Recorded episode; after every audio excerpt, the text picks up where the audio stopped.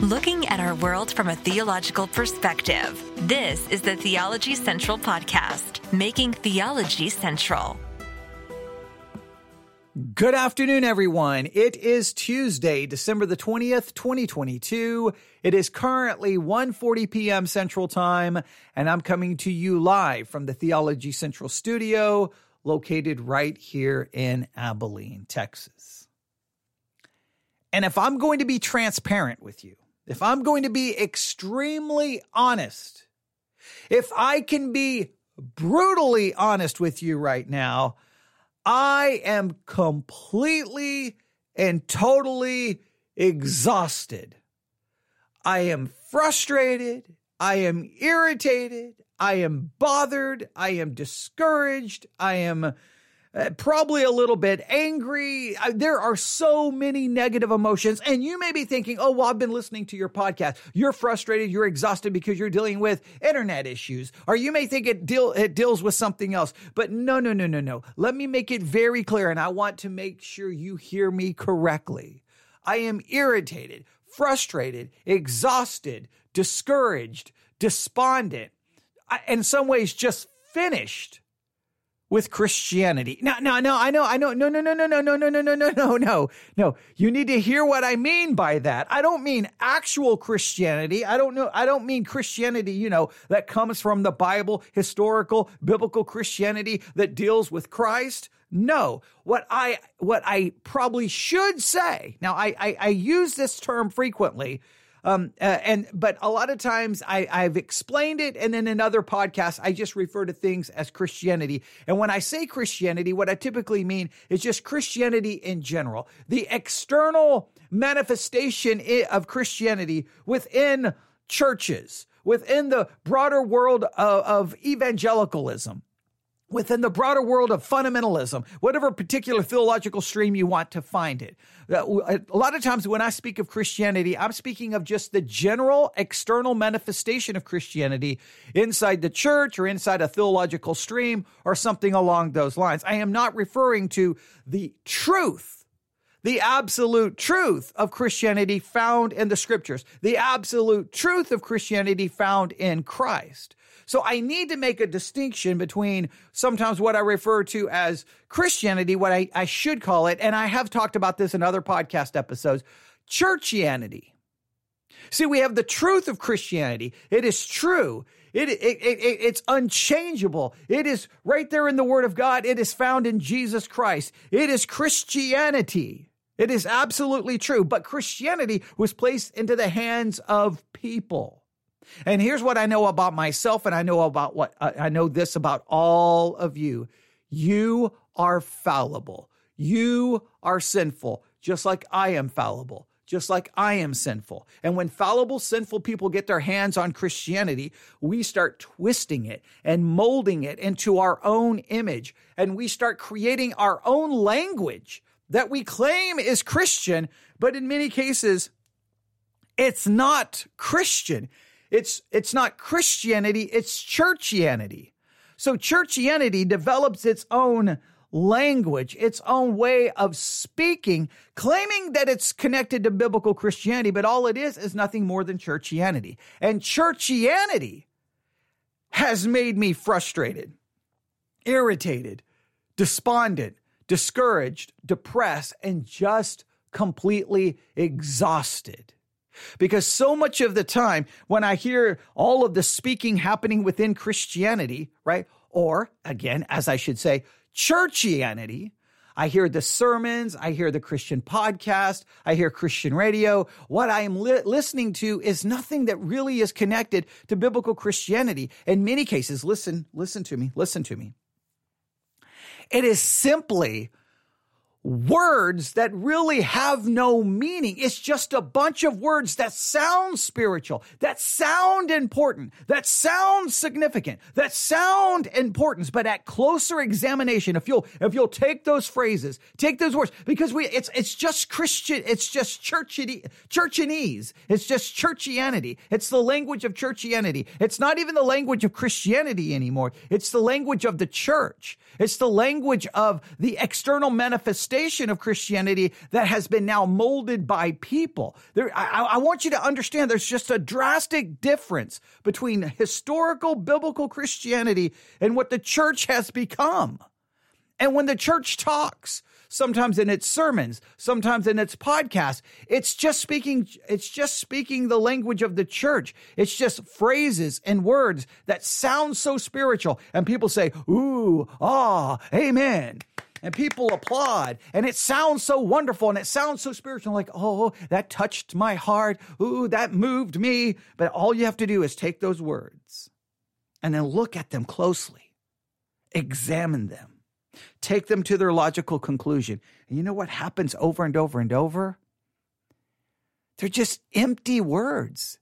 They're meaningless. It's just like blah, blah, blah, blah, blah. There's nothing really there. It's, it's, it's all show. It's all performance art. There's really nothing there.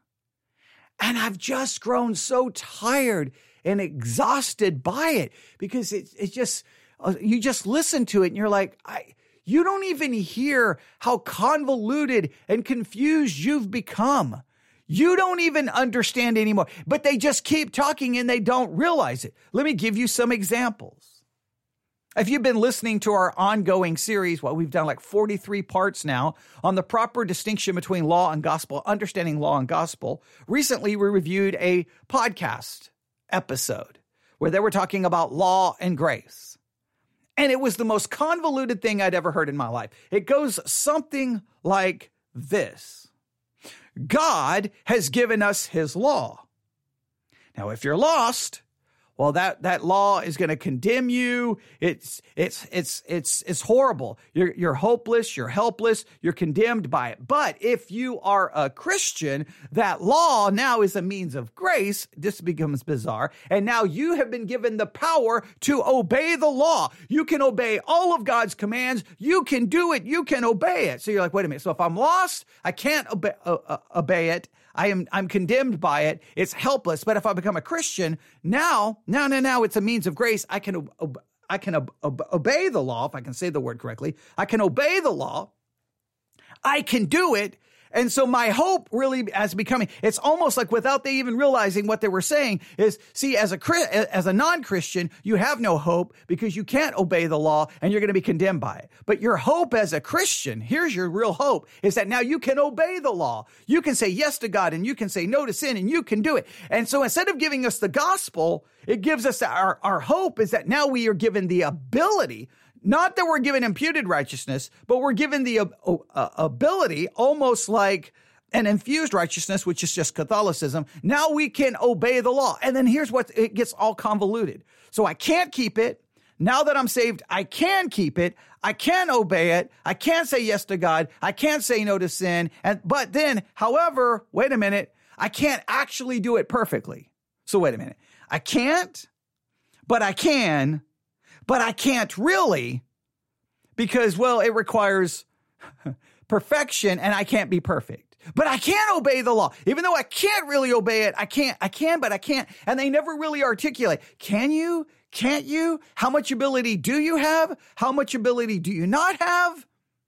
another confusing thing within the world of Christianity. Okay, we are saved by an imputed righteousness by faith, the righteousness of Christ, his perfection is imputed to your account. Please note, it's imputed, right? Meaning I'm still a sinner.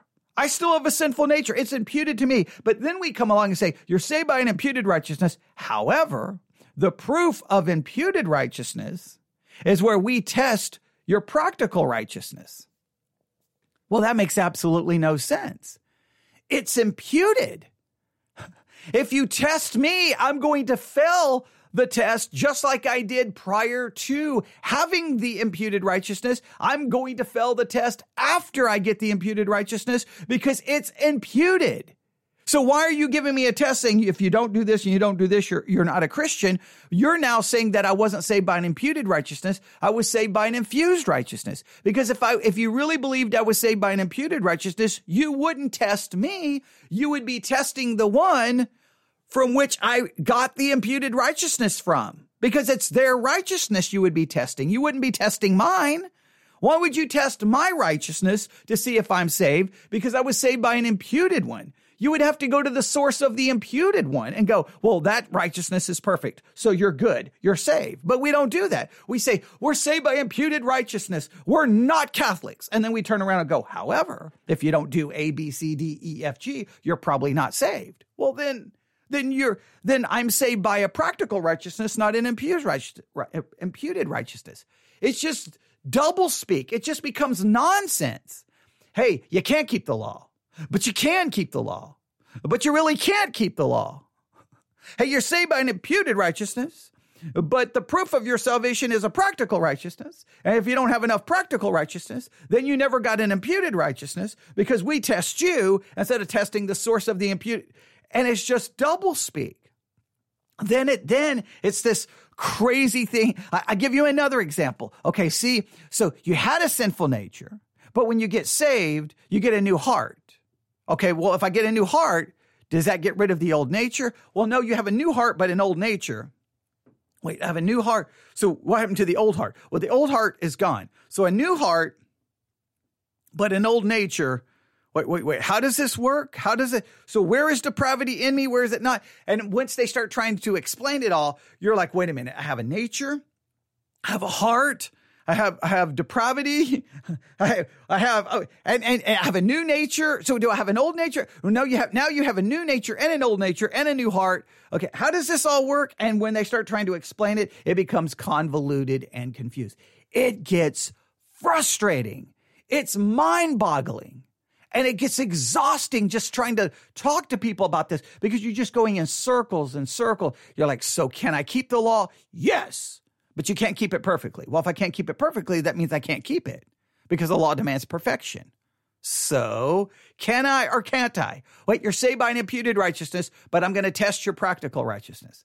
Well, if you really believe I was saved by imputed, you would be, wait, that's confused. Wait, so I have a new nature, but a new heart, but an old heart, a new old nature, new like can you explain exactly the makeup now that I have now as a saved person? Who knows? You're going to get 50 different answers.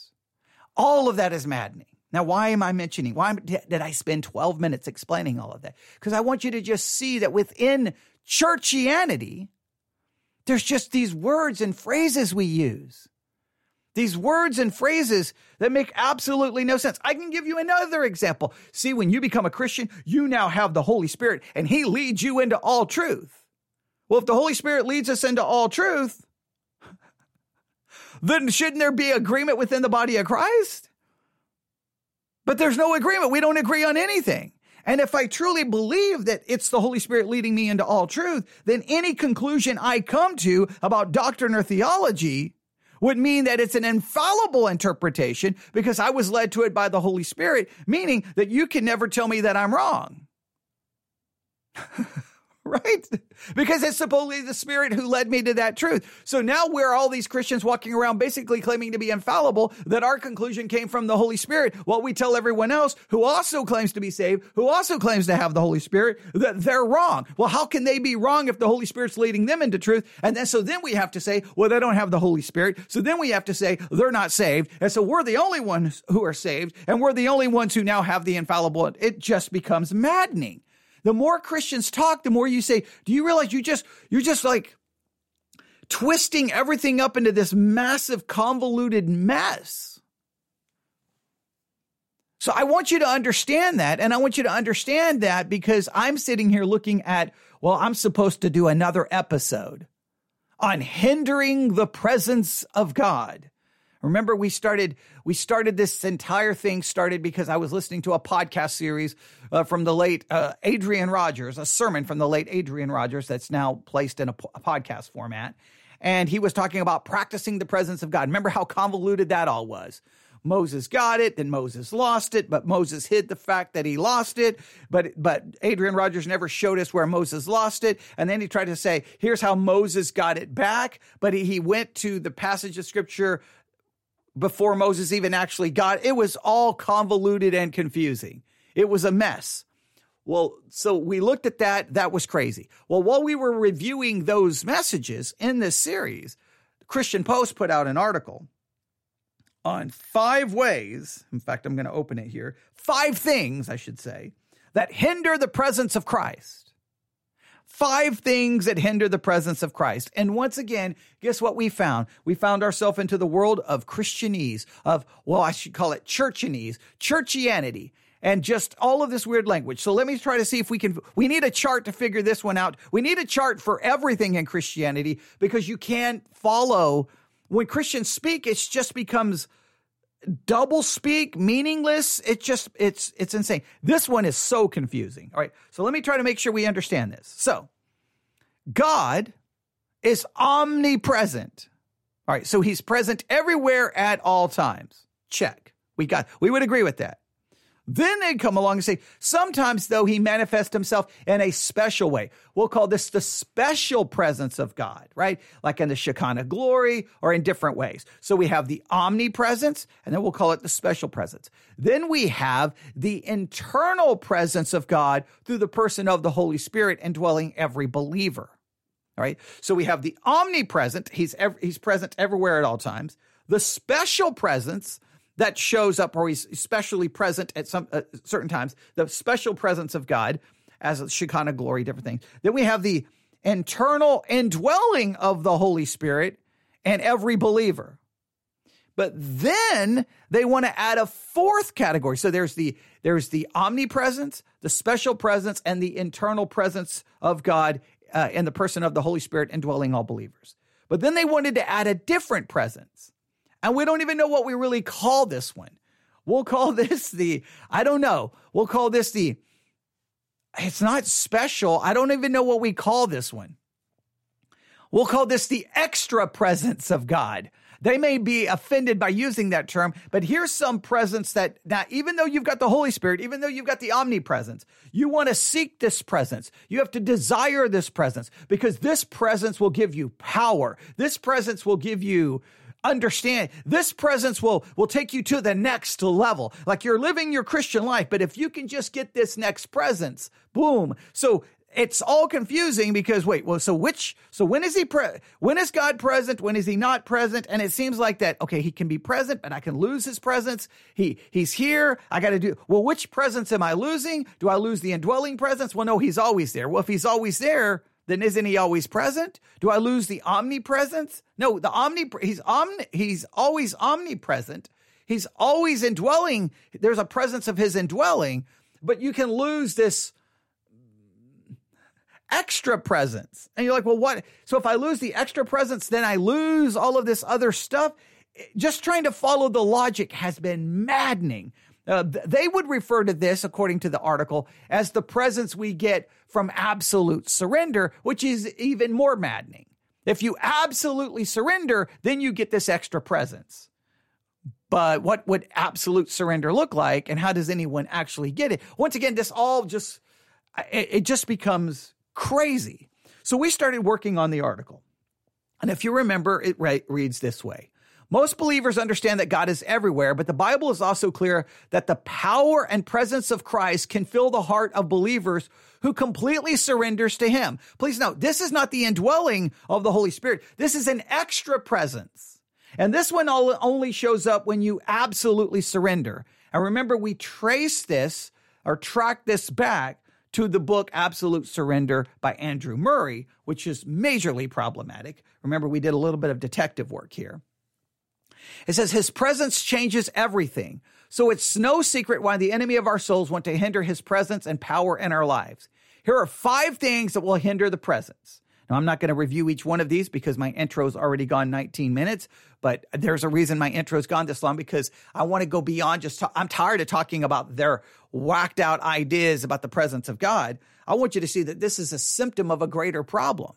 That within churchianity, we just use phrases and words and ideas, and they have no connection to historical biblical Christianity. In many cases, they don't even really connect to anything biblically. It's just some made up tradition. I don't know what it is. Uh, but here are the five things. We've looked at a couple of these. Number one, secret sin hinders his presence.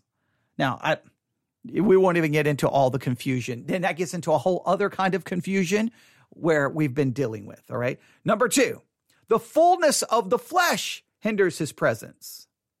The fullness of the flesh will hinder his presence. I, again, this becomes so subjective and double speak and confusing, but we won't go back and review review it. Today, all right, 20 minutes in. I know, but but all everything I've talked about is so important. Here's number 3. So, according to the Christian Post, the third thing that can hinder the presence of God. Now, again, I, am assuming is it? I don't think it's hindering the omnipresence. I, I don't really. Can it hinder the special presence? I don't think it can. And number three, I obviously can't. Can it hinder the internal indwelling of the Holy Spirit? I, I, I don't. I don't think it can. But here's the third thing they think will will hinder this extra presence that only comes about when you absolutely surrender. Here we here here here we go. A lack of desperation hinders his presence. A lack of desperation hinders his presence.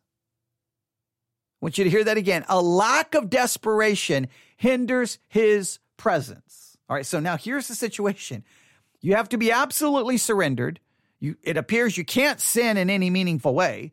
You can't have any secret sin. You can't have oh you can't have the fullness of the flesh because if you do any of that you lose this supposedly extra presence. But now a lack of desperation. So that now if you don't are you if you're not desperate enough you lose it. Here's what they have to say and I quote. When we lack desperation about pursuing God, we are demonstrating that the pursuit is not important enough to make it a priority. When Isaiah cried, Oh, that you would rend the heavens, he was desperate. When Ezra and Esther fasted and cried out to God, they were desperate. When Joel called a sacred assembly, he was desperate. When the early disciples waited in the upper room, they were desperate, or they were just obeying what they were told to do. But I digress, all right? The sad reality is that the average Christian gets by with just enough to keep them lukewarm, but not on fire. there's no there's no expl- ex, there's no explanation there's no ex. I'm laughing at myself because I've had words with obey. I don't know why I'm having problems with obey. I don't know why. Okay, but uh, desperation. Um, they they seem to feel like and I, again, this just is subjective because there's no explanation here and how we measure our desperation level, right? It's not like I get an app going, okay, your desperation is currently at 82%. Unless you get that to 100%, you're going to hinder the presence of God. This extra presence is going to be hindered. This extra presence is going to be pushed away. We've got to get your desperation up to 100. Or does it come back and go, hey, hey, your desperation is at 20. You're at 20%. And unless you get, and now some people say you're creating a straw man. This is ridiculous. No, this is, this is what happens in Christianity. Whenever you take the words people use and you really examine them and take them to its logical conclusion, they almost always fall apart. They almost always unravel. If you'll stand back from a distance, you'll be like, oh, yeah, I do have the power to obey the law. Wait a minute. As long as I don't examine anything, I can say that. Wait, so I have a new heart, but I have an old heart. Or is the old heart gone? Do I have a new nature? Wait, do I have an old nature? How many natures do I have? How many hearts do I have? Wait, wait, what, what, am I in bondage? Am I not in bondage? What can, what can? I, I, I don't know. I don't know. I don't, it's, it's all, it's all, it's all confusing. Wait, so I have the presence of God, but I don't have the presence of God. It's all confusing. Now to add to all of that confusion, we get something else. You've got to be desperate enough. How desperate are you for God? Now, if you're not desperate enough, God's like, sorry, you don't get my presence. So now my ability to have this extra presence comes upon my ability to be desperate enough. What's the level? And that's a reasonable question. It's just like when people say you're saved by an imputed righteousness, you're saved by an imputed, imputed righteousness, but we're going to test your practical righteousness. You don't have enough practical righteousness. You never got the imputed righteousness. as if imputed righteousness would practice would produce practical righteousness. There's a whole problem right there. Okay, there's there's just so many issues here, but then they can never tell you exactly how much practical righteousness is required to prove that you're saved. Is it 5%, 10%, 20%, 30%? Well, how much desperation do I need? Now, I will 100% stand in agreement that the average Christian is not that desperate for God. is not hungering and thirsting after righteousness. is not seeking first the kingdom of God. is not loving the Lord thy God with all their heart, mind, body, and soul. No, the average Christian falls short in every single one of these areas, which is interesting because that would seem to indicate that we can't look for any other indicators to determine salvation because this would tell us we're perpetually in disobedience. That's why we need the imputed righteousness of Christ. But that's okay. Depending on which sermon they preach, you never know what you're going to get. But in this particular case, it's like you're not desperate enough. And I agree that we're not desperate enough. And I think sometimes when we are desperate, you know what we're desperate for? Not for God, we're desperate for His help, his power, him to solve a problem.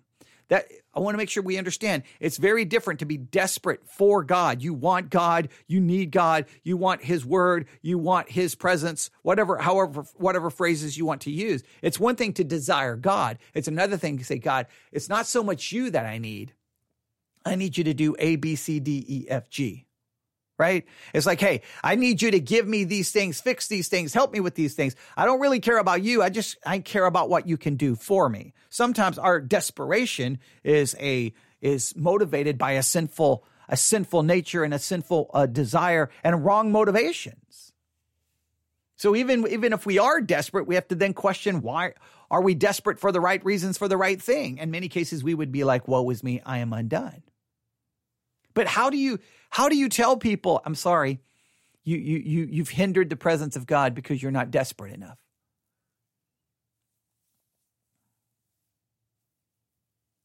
Like I I I, I don't I, and again, what is this? How does this extra presence different differ from the internal, the internal presence of God in the person of the Holy Spirit?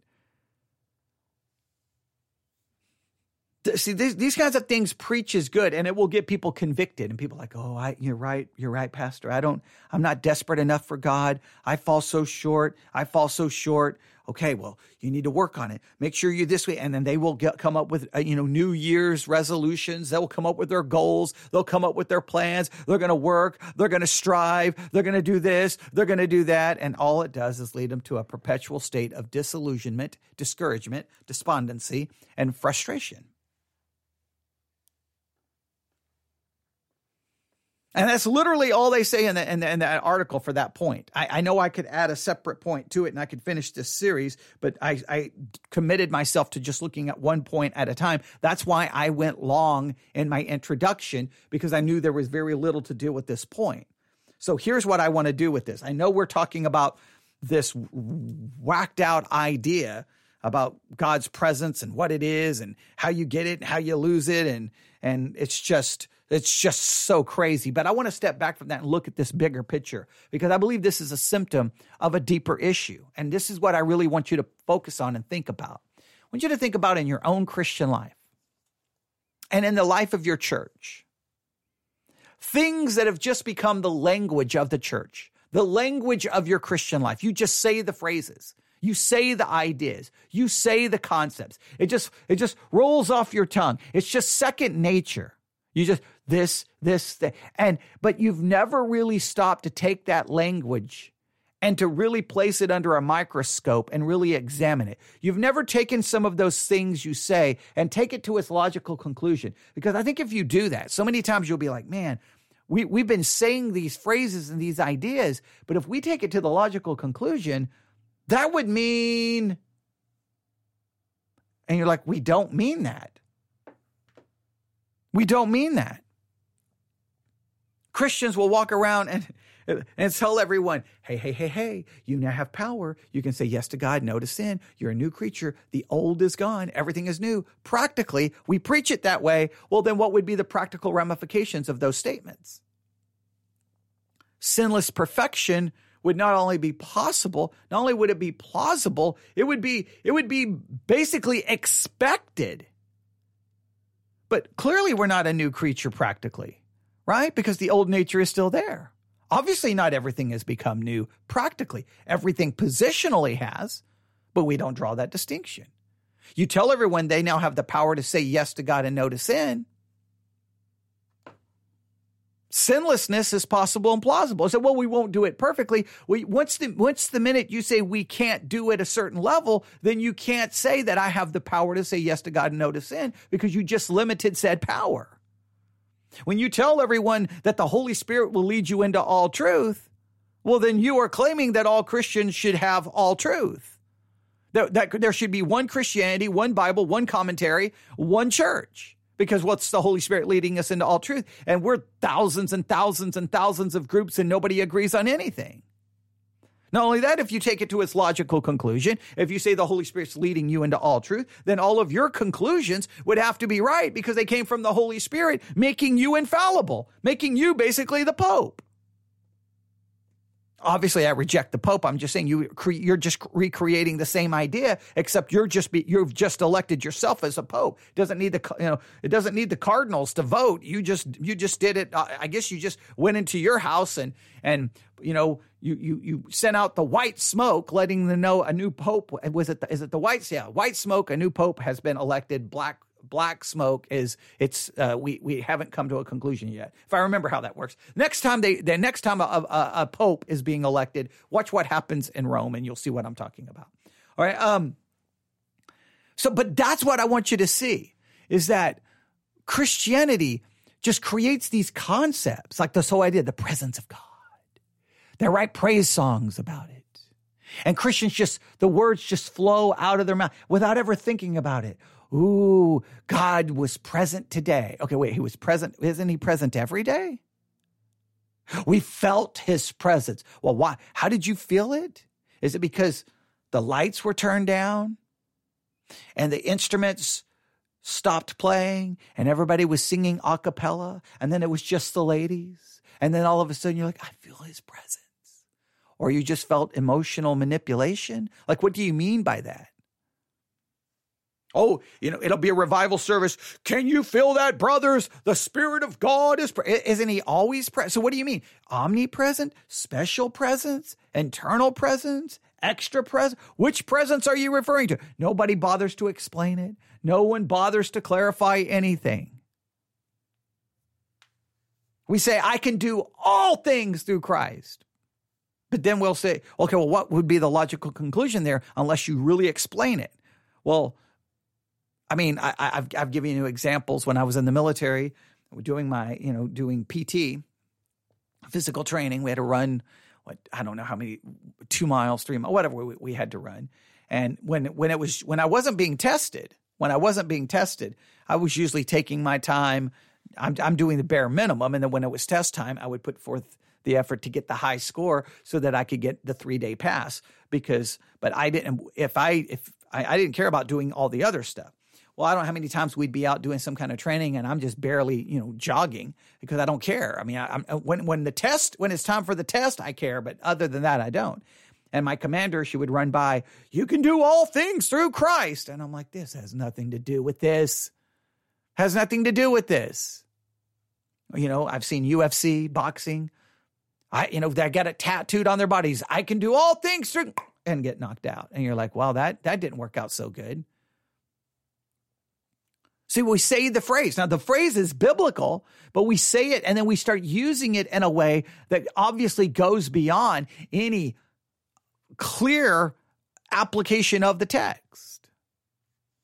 Just think of all the ways that our Christian language, our, I'm going to say our church language, has convoluted doctrine and theology to the point that it's it's like a it's like a ball of yarn that's uh, that you can't unravel. It's just like, where, okay, where's the beginning of this? Like, I don't know if you've ever had a bunch of cords all wrapped together, and you're like, how? And like about 15 minutes, you just want to throw the cords down and say, just go buy new ones because I can't untangle these things. Sometimes listening to Christians, I'm like, I don't understand. So can I obey or can I not obey? Am I saved by imputed righteousness, or am I actually saved by an infused righteousness? Am I saved because of what God did, or, or am I saved by what I do? Wait a minute. So, do I have a new nature, an old nature, a new heart, old heart? Like, how many different parts of me are there? Can anyone agree? Wait, how many different presence of God is there? Is omni, special, internal, extra, and and I, and like this one only comes about if I absolutely surrender. And now, now if I'm not desperate enough, I lose it. Like what? What does this even mean?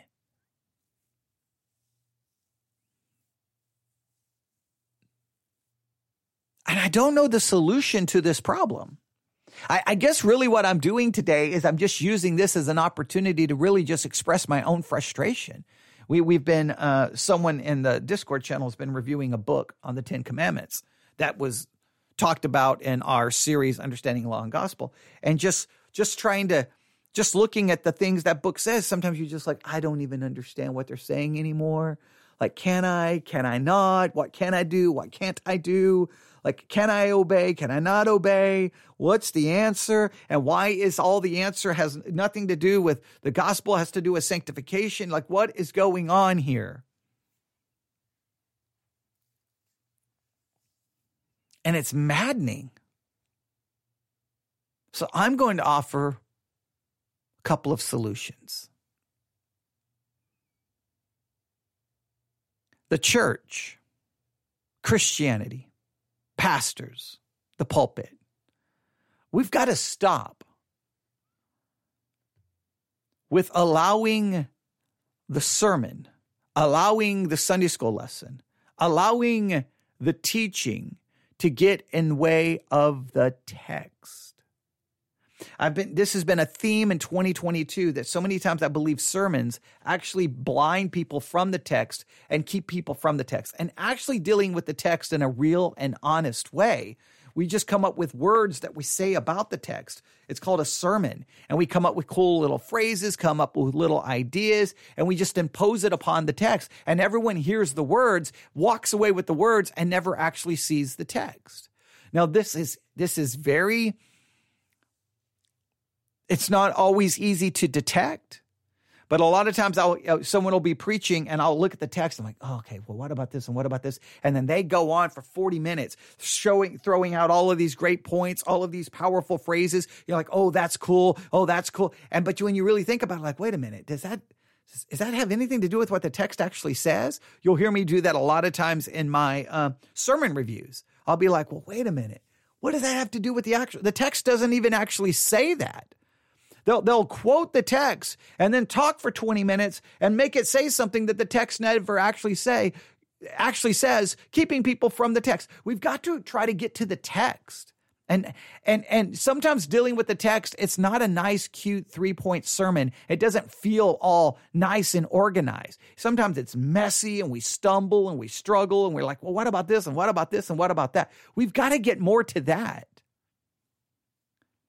I think that's the first thing. Number two, when we have these little sayings and ideas and concepts, we always have to take them to their logical conclusions to see where we end up. So many times, if we'll just take it to its logical conclusion, we're going to fall off the cliff. But we won't take it to its logical conclusion. If you'll just, you hear what some Christians say and you'll just go, okay, so you're saying that, right? Am I hearing you right?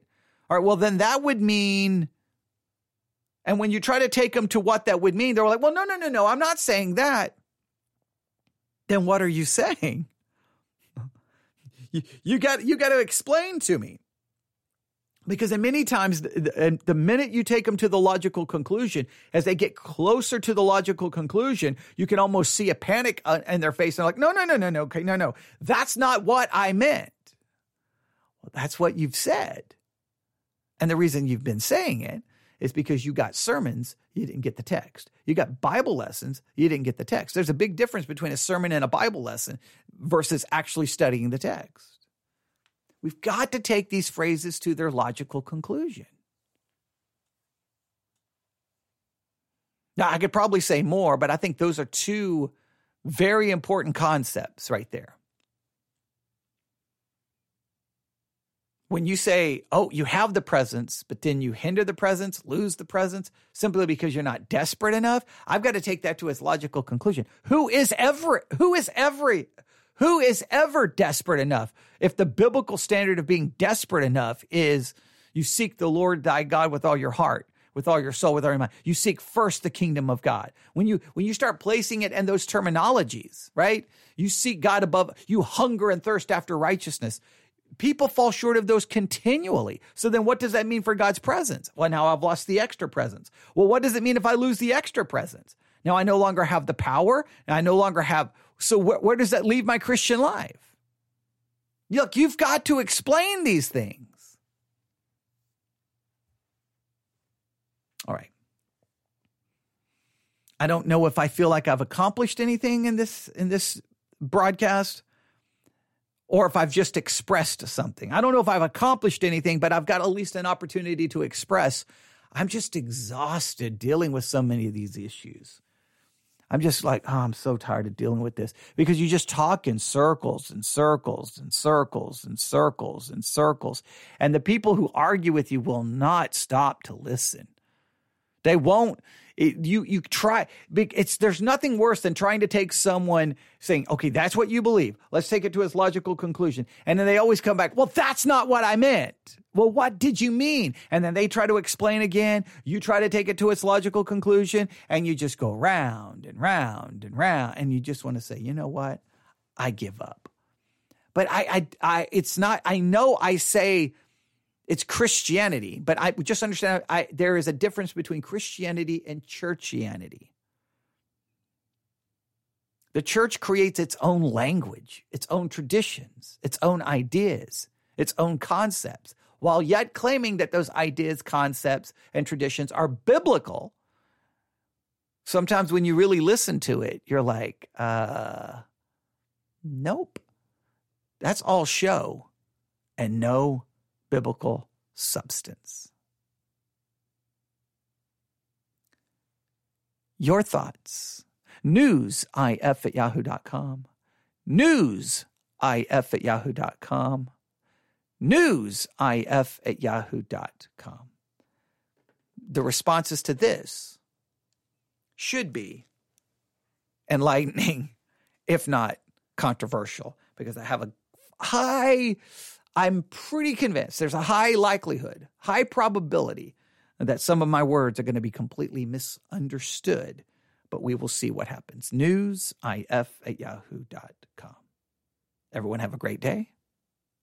God bless.